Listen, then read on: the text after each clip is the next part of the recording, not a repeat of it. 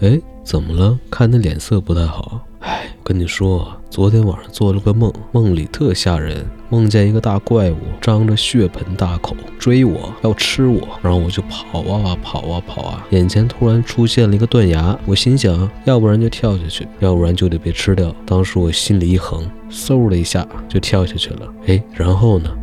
然后我就醒了。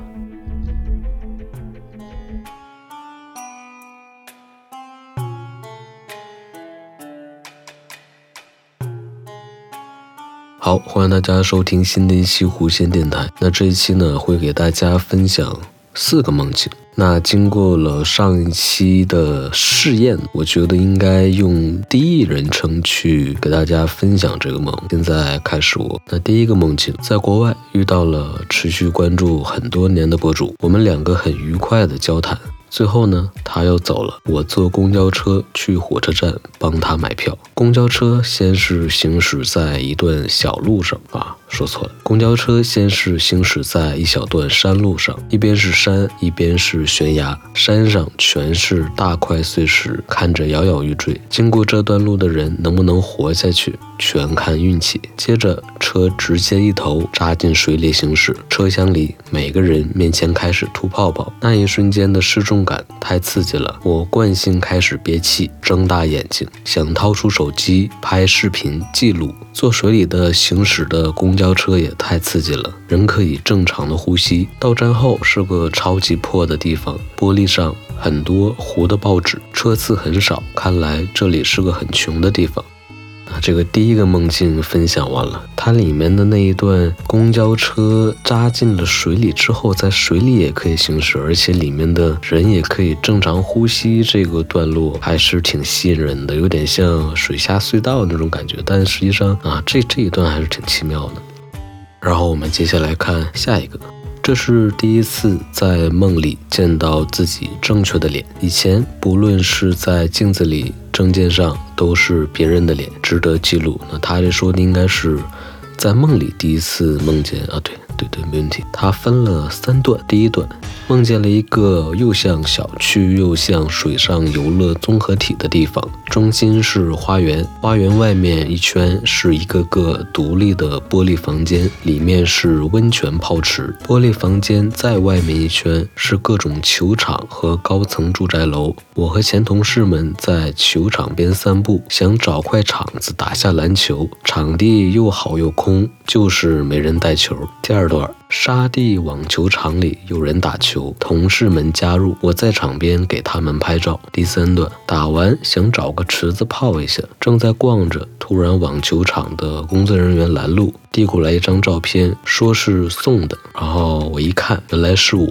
在网球场上抬着相机对焦的瞬间，我拍别人，而别人拍了我。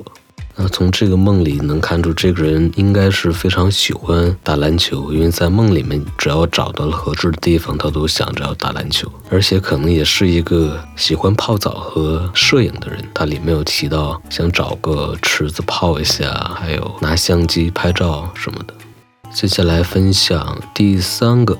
我梦到朋友要买一套全款十二点八万、一百二十八平豪华装修的房子，于是大家戴上了某眼镜装置，瞬间看到那是绿郁葱葱阿拉善中的一个平层小别墅。进去看更是非常惊人，居然有几万元的太空按摩座椅，还有各种先进的声控卫浴电子产品。于是出于一个会计的谨慎，我当下就判断我们的戴的。装置恐怕有问题，于是我开始闭眼测试体验。测试结果是设备和面积居然是真的。严谨的检查完购房合同，居然写明的很清楚。但不幸的是，没过一会儿，沙尘暴来了，房子被毁了。思来想去，或许最大概率是通过设备的脑电波。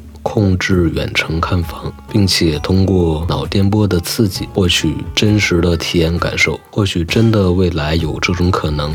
我们组个十平方的房，却通过设施巡游世界，那里可以是真实投影，可以是数字无界。